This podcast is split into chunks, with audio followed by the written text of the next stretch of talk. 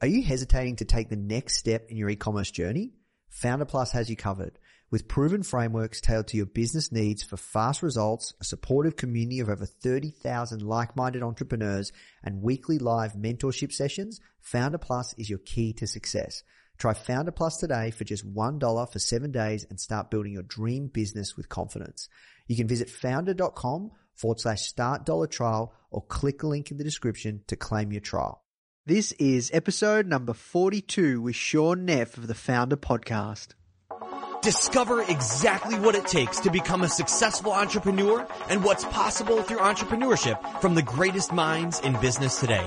Welcome to the Foundr Podcast. Here's your host, Nathan Chan.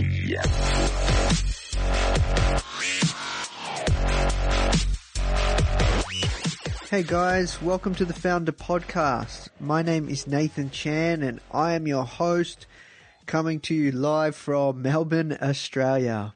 Don't know if my voice sounds a little bit squeaky or, or a bit nasally. I've actually had a really bad cold at the moment. So, look, uh, I'm really excited about today's guest. But before I tell you a little bit about him, I just wanted to take the time to acknowledge a previous guest of our show and front cover feature of issue 20 of Foundr Magazine, Dave Goldberg, who unfortunately passed away about a week ago, which is, you know, unexpected and really, really sad. He was the CEO of SurveyMonkey, and I had the pleasure of interviewing him for the magazine for a front cover issue, issue 20. Also, his interview went live for episode number nine, and oh, it was, it's just so sad to hear how he suddenly uh, passed away. And uh, for the, those of you that are not familiar with Dave's story, he uh, is the husband to Sheryl Sandberg, who is the COO at Facebook, second in charge, and and she wrote this really, really amazing, deep Facebook post about Dave and just the kind of person he was. And you know, I only spoke to him for an hour, but the gold that he shared in that interview was just amazing.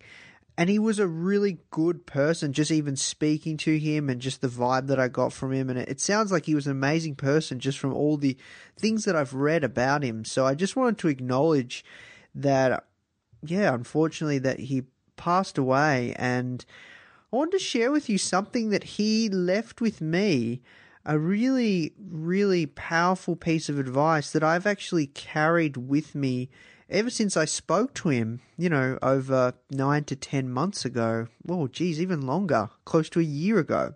And that was that there's a lot of assholes out there.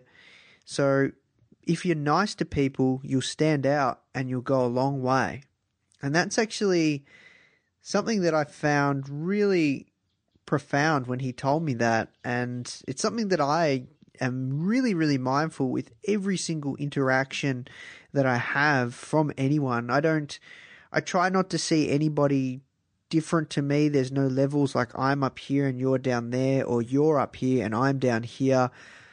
I just try and be polite and pleasant, and that's just it. it naturally, that's who I am. But I just wanted to share that with you guys because I think it's such a powerful piece of advice. Uh, and and it can go a very very long way. You know, I talk about marketing a lot and caring. You know, it's so important. You know, to care, and it's one of the best marketing strategies out there. And it's not even a strategy, but just caring about your customers. People see that, and people buy from people they trust.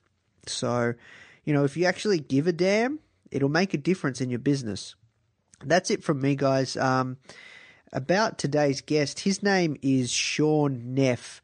And this guy is a super cool dude, and I was really, really excited to speak with him. Funnily enough, he connected with us on uh, Instagram.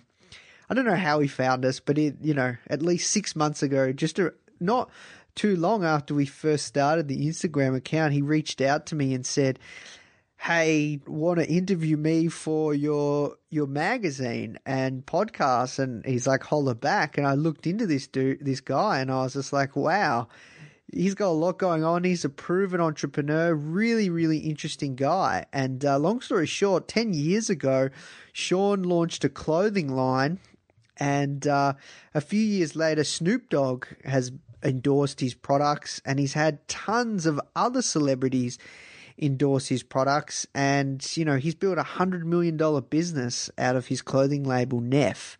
And uh, amazing story, a lot of gold shared around building connections, branding, and entrepreneurship 101. You name it, there's a lot of gold here, guys. So that's it from me. Let's just jump into the show. But if you are enjoying these episodes and podcast interviews, please do take the time to leave us a review. It helps more than you can imagine. And now let's jump in. Can you first tell us about how you got your job? crazy or not, this this was actually my first job ever. I was, you know, what a sophomore, you know, just a sophomore in college and never really had a job. So, you know, always had kind of the dream to start a you know clothing brand, Surfskate Snow kind of inspired brand, and you know, always had that dream since high school, right? Like some kids dream they want to go play on you know a professional basketball team. I always wanted to have a, a clothing company that was reached out to to the youth. So basically, when I was up in uh, went up to school up in Utah at BYU, and I grew up in Southern California, so that was the first time I was living in Utah. But I was obviously up going, you know, near the mountains, so I was snowboarding every day. So while while being up at school, I said, "All right, it's it's go time." I had this dream and passion for a while. I'm going for it. So basically, printed uh, a handful of T-shirts and did that for about six months, and ended up selling a couple thousand shirts just out of my backpack, walking around school, picking off kids that I thought looked cool, and I said, "Yo, want to rock a T-shirt? Twenty bucks," and, and literally kind of hustled t-shirts out of my backpack for about six months and the brand kind of started hitting uh, all the right kids and getting on kind of the influencers within the town and and uh, kind of got to a point where okay i've built this cool little buzz in this little college town and how can i create this on a bigger scale? So living up in utah I was surrounded by the biggest pro snowboarders in the world and hanging out with those guys and snowboarding with them that I was I would always try to give them a t-shirt to go snowboard when they'd go film. And every time they said hey I can't do that. I have a you know deal with Burton and I have a deal with Quiksilver and they had all these apparel deals. So I took home some of the couple of the biggest pro snowboarders in the world's contracts read them way late in the night and the you know the lightning hit that back then, 12 years ago, there, there was no headwear was not written in any of their contracts. So I basically said, all right, I'm going to get these influencers by putting hats on their head with Neff on it. I'm not going to be a clothing company, I'm going to be a headwear company. And that next day, didn't know how to make a hat or never dealt with, you know, overseas manufacturing. So I literally just went to a dollar store, bought 99 cent headbands and beanies, wrote my last name on it with a sharpie, and had the ghettoest product ever. Showed up at the event that weekend in Park City that was televised and handed out dollar beanies to the biggest pros in the world. And the guy that won first and third was live on TV, I think on NBC, wearing big handwritten F logos. So that's the start. Sorry, it was long, but that's the whole story. Yeah, no, um, this is this is fascinating, and I'm curious back then, 12 years ago, how, how were you, like, were you using the internet to distribute all around the world, or, or, or how did that work? It initially started with me just walking into a local shop. So obviously, the first time I was just selling it out of my backpack, um, and people would come to my house and and come to my apartment, and I'd lay out, you know, a handful of shirts, and they'd say, "I like that one, I like that one." I'd take their cash and give them a shirt, and then we'd go. So that was kind of the initial operation. And then, uh, first of all, I just went to the local snowboard shop. It's called Milo, which is still one of the most core snowboard shops in the country. And I just walked in there and kind of pitched them, here's the story, and told them I have these big pro athletes that are now starting to wear it. So opened up my first account right there in my college town. And then uh, from there, you know, we started getting a lot of write ups, and all the biggest pros were starting to wear it. So it was popping up on magazines and all over the culture. So we had a lot of shops now reach out to my cell phone, and I would handful handfully pick some key accounts in, in certain areas and and ship them product. And then it, it really triggered when you know the brand was literally being rocked by I call it the 20 most influential biggest snowboarders in the world and they were all doing it for free because I was young and I was their homie and snowboarding with them. So did that grassroots run forever, but we had the biggest athletes in the world. If I had to pay those guys, I'd be have to be paying them probably two or three million bucks to get the team that I had mm-hmm. at that mm. time. But they were doing it because it didn't conflict with any of their other sponsors. So the brand was getting thrown out there by these, you know, these tastemakers and leaders within the snowboard industry, and then reps started calling me and I ended up putting a handful of reps um, on the brand, like a guy that lived in California, and he was also the sales rep for Burton. So he went and literally put Neff in all the stores where Burton was in, and and that's how we started to build the business. It, it wasn't online; it was all through you know the hype drove these sales reps to want to you know carry the brand and be the rep and then I en- ended up going to a big trade show, the SIA trade show, which is the big snow show, and we had a booth there, and that's where we started picking up most of the accounts. Mm. And can we fast forward to now, where you guys are at, so the audience can get a little bit of an insight to how far you've taken it in the past twelve years? Yeah, so you know the brand now we're in, geez, over over fifty countries. We're in every youth retailer in America, um, from the Zumiez, the Tillys, to PacSun, to the Macy's, to the Nordstroms, all the way down to the mom and pop, you know, Surfskate snow shop. So, you know, the brand's been on fire, and currently, you know, we make a lot of different categories, right? We started in beanies, and beanies now is still one of our category leaders, but you know, we made started making watches two years ago, and we've sold We've sold uh, we sold about a million watches almost a year and a half into it. Wow. Um, you know, from there we make outerwear now, snowboard gloves, full apparel.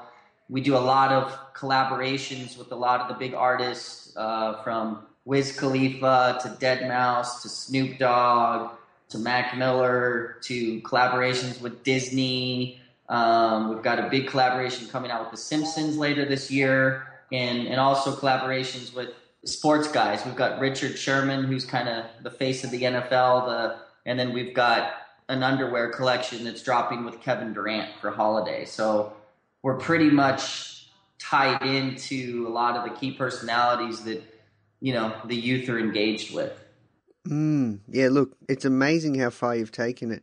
There's a lot I'd like to unpack here, but the first thing that really shouts out to me, and I'm sure people are dying to know, is what advice do you give for networking, man? Like you must have some seriously good people skills to get even when you first started to get all these pro snowboarders to to wear your headbands and you know would have you had an A player team that would cost millions of dollars to do these sponsorships. Like how did you do that? Yeah, I mean I'm uh I'm a networking freak. That's kind of my game plan. And and I think for me it's one just being real. I think a lot of people or a lot of businesses when they're pitched on you it's it comes off as a sales pitch you know or it comes off as the intent is not delivered as natural and yo let's do something rad together and build so i think i look at from when i started from convincing the number one you know biggest snowboarders in the world to wear my dollar headbands with my name written on it with a sharpie instead of going and getting a big contract with a you know big ski or snow brand i think it was it, it's just the delivery of just being real and authentic and saying hey you know let's let's build stuff together. You know it's not about hey ride for my brand or hey you know wiz khalifa let's just not make something with your name on it for my brand and make money it's let's do something rad together. And, and, and we've been blessed to kind of penetrate the youth culture. So now we're in a very unique spot that, you know, we can alter kind of what kids wear and what they think of fashion. And, and, and it's a, it's a unique position to be in, you know, and I think the key is involving people and working one with people that, that I admire and, and that I want to work with, but two, sharing that vision of, hey, let's go out and create something that doesn't exist today that you know we can merge our fan bases together and, and stoke people out. So and, and, and networking is kind of one of those where you know I, I think you either you have it or you don't. I don't think you can really learn it. You're either born with that ability to cruise around identify there's a hundred people in this room you know who are the top one two and three influential guys that I should be talking to to potentially learn from or create something with. And that's kind of how I, I charter my evenings and nights and, you know, hunt down the right guys and, and, and, and be real with them and vibe out with them on a normal level, then tell them what you do and see if there's synergy. And if there's not, here's my info. And we both are doing amazing things. I'm sure our paths will connect later. That's kind of my vibe. Mm. And I'm curious, how, how often are you meeting new people? A lot. Um, yeah. Daily, I would say. You know, we, we're so entrenched, you know, with musicians and artists and athletes and managers and production houses and record labels and and and that you know I've I've been in this now for a lot of years, worked with a lot of you know people and and you know industries are small. It's like I just got back from an event in Colorado where it was 50 of the biggest brands in the world all together in youth culture. And we're all sitting at a table, and literally between the 50 of us, there's, you know, we're dressing 70% of the kids that live, you know? So it was, it was an insane opportunity, but we all fit in that one little room. So, you know, I've kind of penetrated that sports scene, the entertainment scene, you know, the action sports scene and the apparel scene. So it's, they're, they're small little groups. So once you can get in the party and, have some credibility, and I think treat treat people right. That's my game. Of you know, always say what you're going to do. Never uh, go behind someone's back. Never do a deal that's shady. Never you know anyone comes at you, you know, with a proposal, and and, and, and you say. You know that's the key is saying you know doing what you say you're going to do because I think a lot of people in this realm it you know there's a lot of shady business out there and and uh, I, I, that's just kind of how I roll, and I get in, invited to a lot of different things, and it's the first time in my life that I'm, you know, turning down opportunities. I've been that, no matter what party event, if I sense there was any opportunity that would help my brand, for the last 12 years, I've never missed that party or that get together or that event or that dinner. I was just psycho on that, making sure that I never left an opportunity you know, that potentially could have been. And I think that's part of my success is I just have that extreme drive to, you know, hey, if this potentially can do something that benefits the brand or a future opportunity, I wouldn't be able to sleep at night if I didn't show up. Hmm. I'm curious, when you first started or, or during this whole 12 year period, can you tell us about the tough times, the struggles? Was it always just uphill or? Yeah, it's uh, you know it's unique because when I, I think that's the key to my success in the beginning was never really having a job and not really knowing what it takes to run a business. I think was my biggest advantage. Just being so naive on what it's going to take for this thing to actually work. You know, I was just a young kid that had a dream and there wasn't one person in this world that could have convinced me 12 years ago or 11 or 10 years ago that this thing wasn't going to happen. And it, and it wasn't based on, I, I thought I was the greatest thing in the world and, you know, or any, there was nothing leading towards success, right? No, it, it, was just a, a, very young kid with a dream that, and, and it was a, more than a dream is that I believed it, right? And I'm, it wasn't like, oh, I hope the brand blows up. You know, it was like, yeah, we're to blow up and next year we're to do this and I'm to do these five things to make sure we get there. So it was just kind of like I envisioned the brand in a sense of where it is today, and and me not knowing how hard it is and how lucky I had to be, and everything had to be right in a million a million times. I think that was my biggest factor of of having success, and then you know the trials. It, it's interesting, right? It's like the first the, the hard part is growing that brand putting out a product that someone needs that's different than already exists in the market and and that's the hard part and and for me that's when being so naive it was just a great time to face those challenges because I didn't really think about them as building as hurdles or oh man this is tough I got to figure it out I just went and was solution oriented every five seconds right I, I probably got who knows 20 things that would happen a week that maybe a handful of those things, someone would have been like, I'm out, or I can't do this business anymore, or this is ridiculous. This is never going to happen. But I never thought like that once. I just, you know, created an answer to this the problem instantly and just went with a belief that it's going to happen. And and I would say struggles now just based on size of the company, a lot more employees, changing environments. Our brand has already been out there. Know, kids all over the world know it.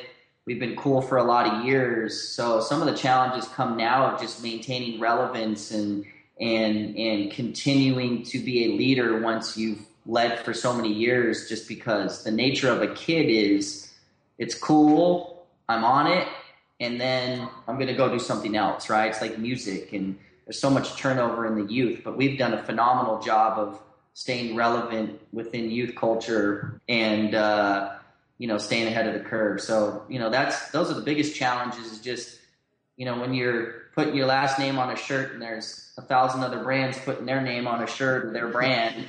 How do you convince that kid to buy yours and not the others? And and that's the continuous challenge and and growing pains. I mean, you know, going from a handful of employees to a lot more employees to doing business in 10 countries to now 50 countries and and and just the logistic side and, and management of a, a, larger group you know brings challenges to make sure that everyone's staying on the same page the same vision and, and has that same goal yeah i'm really curious how do you guys stay ahead of the curve how, how do you always know what's cool and what kids want to wear you know, you just got to be in in that scene. And you know, I'm 35 now, so I'm at least young enough where I can still hang out in the right spots where the influential kids are and, and kind of be entrenched in the industry. And um, you know, so keeping my finger on the pulse is something that's very important with traveling and being at certain events. And and we've got a very young marketing team, a very young design team so relying upon their thoughts, their ideas, how they live their lives, and and really just gauging kind of what kids are into. I mean, social media is such a great tool to monitor and see what these kids are listening to, what they're wearing, and and and us working with some of these big, you know, artists and musicians, which are the trendsetters. You know, part of our goal is we go out and try to create those trends, right? We take a, you know, we take an artist that has you know 10 million fans through you know their social media and we dictate something that we both believe in and think that's rad and then we go out and try to start that trend so it's uh it's a never ending battle and it's very very quick. You know what's what's hot today what you know is going to be lame tomorrow. Mm. so you're always testing right?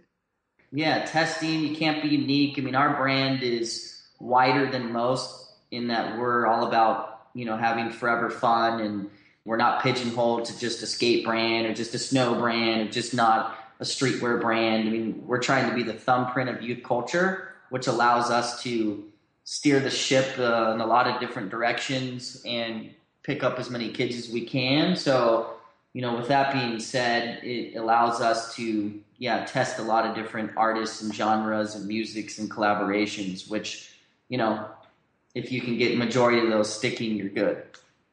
Hmm. I read somewhere that you launched without a business plan or marketing strategy. What advice do you give to you know, aspiring and novice entrepreneurs? Do they need to plan that heavily?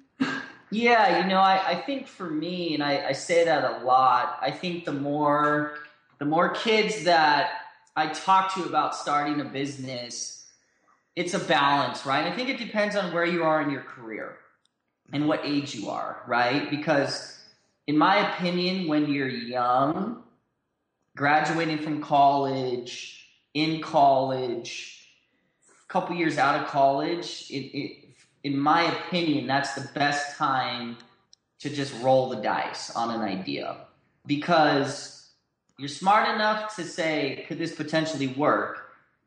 But you're not entrenched in the overall planning and goals and, and, and business plan and you know the, the failures aren't in your face and seeing you know all that can take you down you know so for me I like the idea of believing in an idea or believing in a product that's that's needed in the market and believing in that sole purpose that it it's a need and you're going to create it i think is the most important thing. And then from there depending on kind of where you are in your life you know the structure is important but i'm not you know i think the more people spend time on business plans and and mapping out their one, three, five, seven year plan and allocating budgets and targets, I think that you start losing that entrepreneurial go of let's make this happen, you know, or you, mm. you're trying to make decisions based on a budget or make decisions based on a plan that you set seven months ago where the world changes. And you know what? Your plan might change a little bit. And and i think the idea of a business plan and and and structuring it is good for you know if you have an investment or you're allocating certain dollars and it's smart you should plan out where you're going to spend them who can you afford to hire what are your needs. That type of stuff is important but i think too many people get caught up in mapping out how the world's going to react to their product based on a piece of paper which to me i don't agree with i'm curious you're a privately owned company. Did you ever consider taking on investors, or you never needed that? No, yeah, we're privately held, but we uh, we actually sold a bunch of the business to a private equity firm a couple years ago. So I uh, yeah, I went and spoke at this Nasdaq conference uh, at the Nasdaq building in New York a couple years ago, and you know, I was not that familiar with private equity, and it was it was kind of a huge conference where all the big firms went, and I spoke at it. And little did I know, the next day I'd have about fifty offers for my company, right? So I was like, oh wow, and so that kind of got me triggered, going, geez, I've been grinding this thing for ten years. That's that's amazing. I can uh, have an opportunity to make you know that amount of cash and, and, and keep doing this. So that kind of intrigued me, but you know, then, then I kind of went out a little bit and researched and, you know, got a firm and we talked about some potential opportunities to kind of take the business to the next level and uh, went down the route with a large footwear company, multi-billion dollar footwear company that had interest in buying the whole thing. And I ended up not, that ended up not going down. And I was glad because you know they were buying a huge piece of the company and I would potentially lose some control and and pr- protection of my people. So we ended up doing a, a deal with a private equity firm, which you know allows me to run creative, final say, being you know kind of the CEO of the brand, and I can continue driving the ship and and uh, was able to take some chips off the table and uh, get some funding behind it to get to the next level. And how do you know, like, if, if you do get an offer for for your business, like you did, how do you know whether to sell or not? Like, what what sort of thought process did you go through out of curiosity? Because I I've been in that position too, where someone's actually I've had multiple offers to buy buy out the magazine and our brand, and I've I've turned away from that. But it's a very tough decision to make. Yes, and I think it's it's it's different for every business, right? When I mean, if if you can all of a sudden create the world's best new water company and you know water doesn't go out of style and we're all going to need it, then I think you can hold on to that thing for a long time. You know, whereas I'm in a business of, you know, very trend driven, you know, youth culture driven business that changes every day.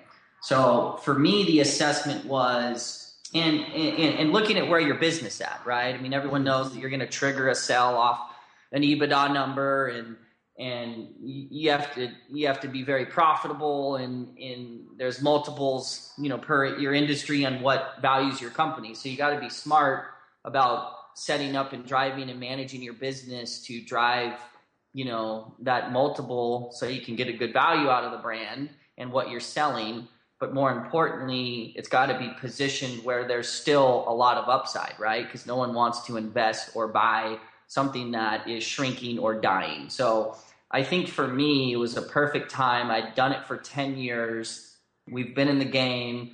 So we've proven we're a long-term stable brand. So that you know hurdle was jumped. Um, you know, and we were at a great side, a very healthy, profitable company. You know, we were content with where we are from an EBITDA standpoint, and still we we were controlling our distribution in the sense that we were in all the right stores, and we still had the majors and some of these bigger accounts that we hadn't sold to. So for that new investor, it was a very simple investment in a sense where hey, you've got this sturdy base we see where the upside is going to be of where the brand could go.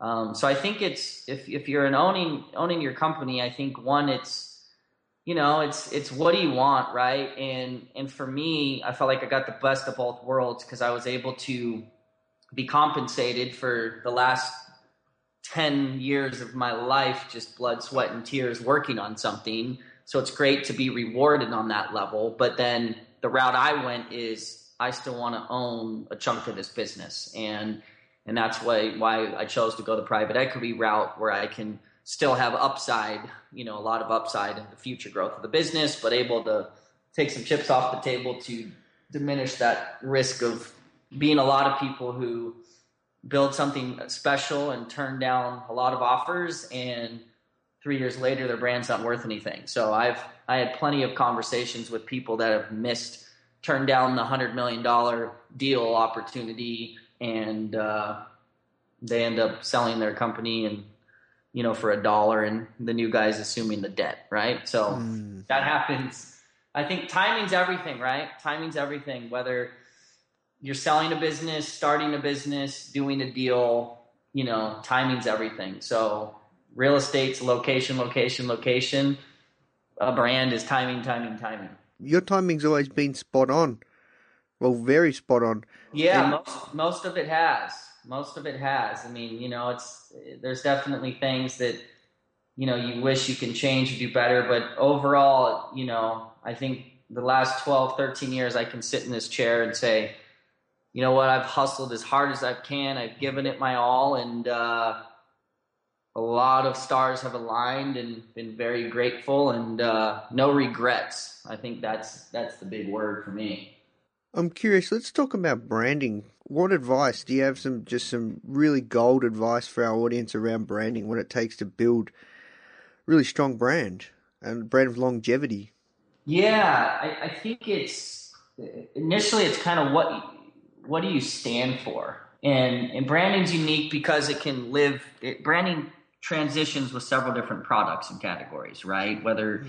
you know, if you're a bank, it's your branding's more about building, you know, trust or, you know, whereas a brand like mine, you're trying to brand that you're cool, you know? So I think you have to one gauge whatever industry your product sits in, what's the what's the key factor that drives that consumer, right? If you're a clothing company, it's got to be cool it's got to look cool. It's got to promote cool. You know, it's got to be something enticing that someone wants to wear, right? If, if it's a restaurant, you got have freaking good food, you know? So it's about good food. It's about the experience.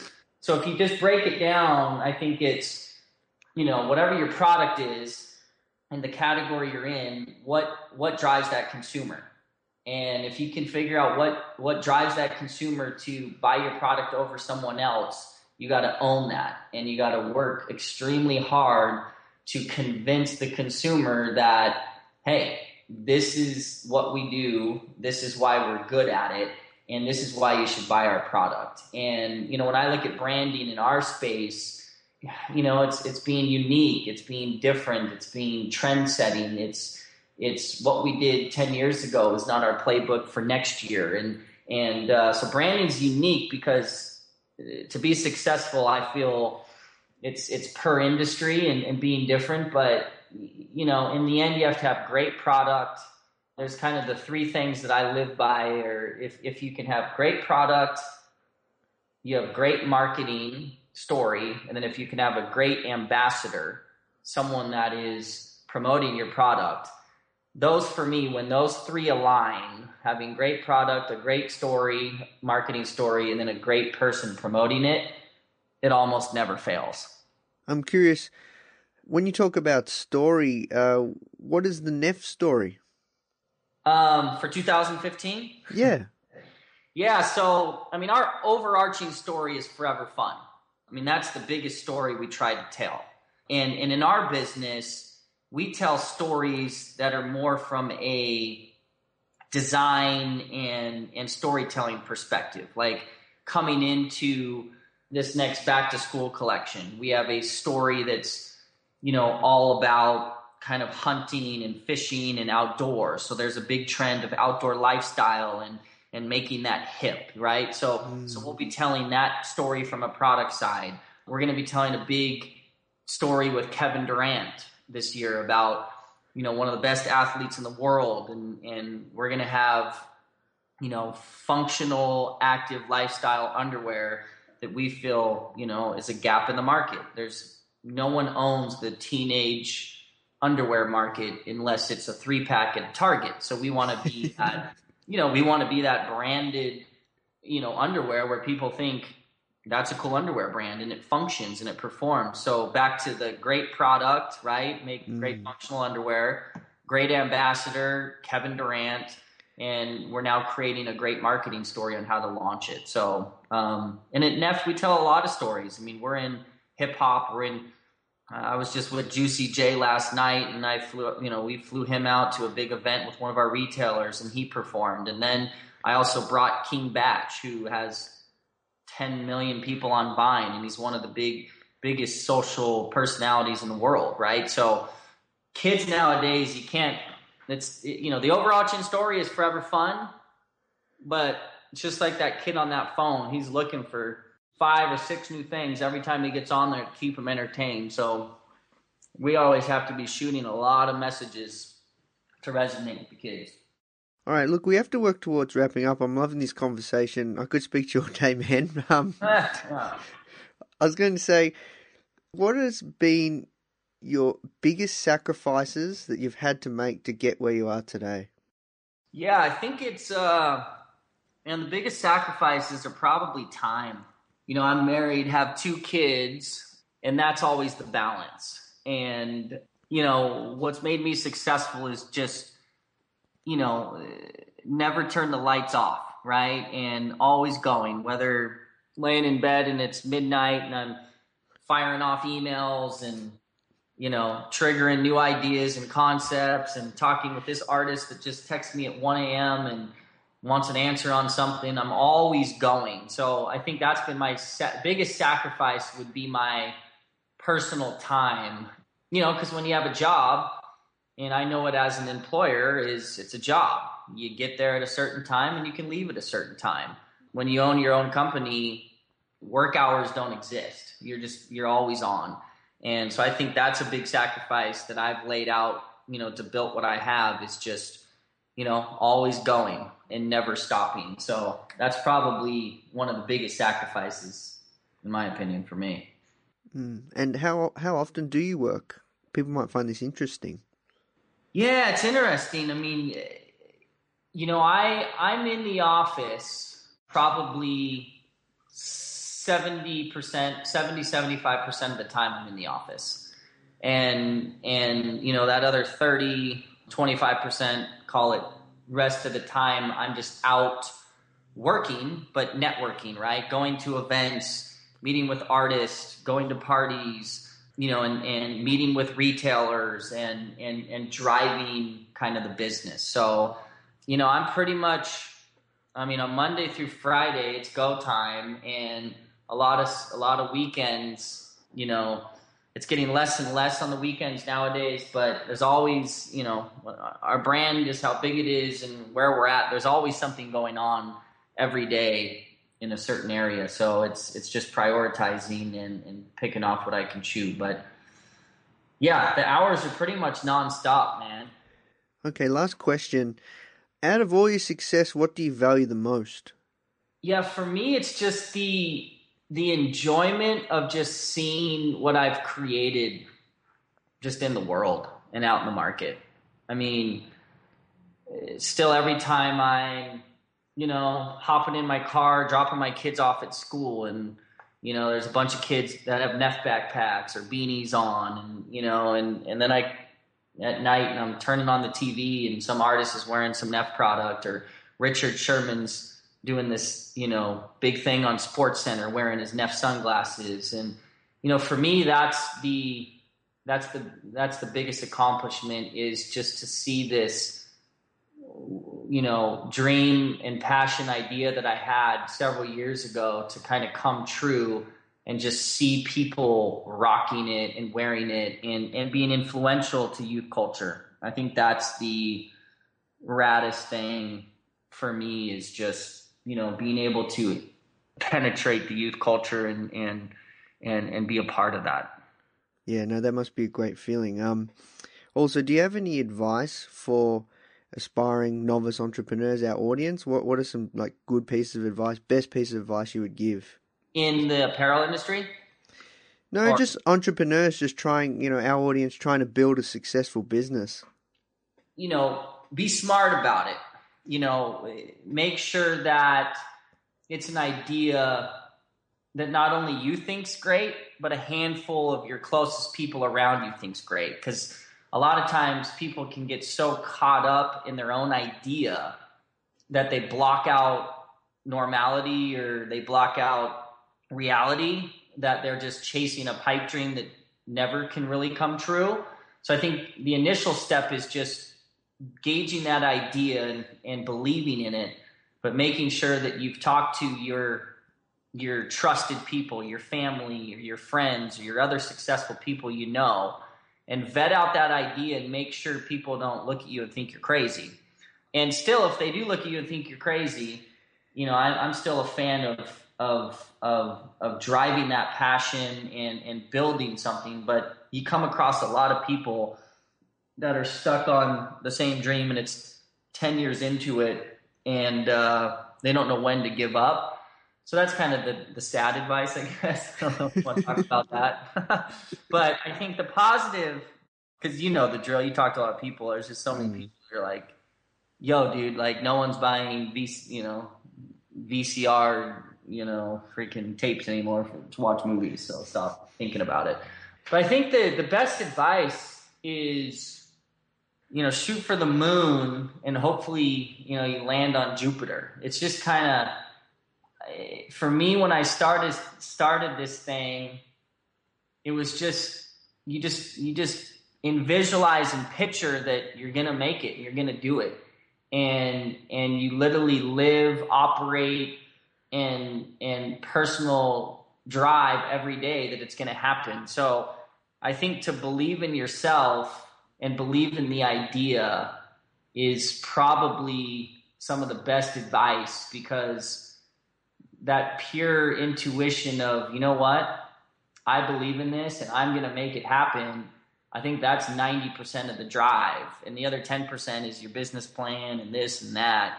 But those pure ideas, if, if you believe it and it's there's something in the back of your mind that's telling you to do it, that monkey sitting on your shoulder saying, hey, maybe you should leave that job because you've been thinking about it for a year or two and there's still that little monkey on your shoulder that's saying, man, that's a good idea you have.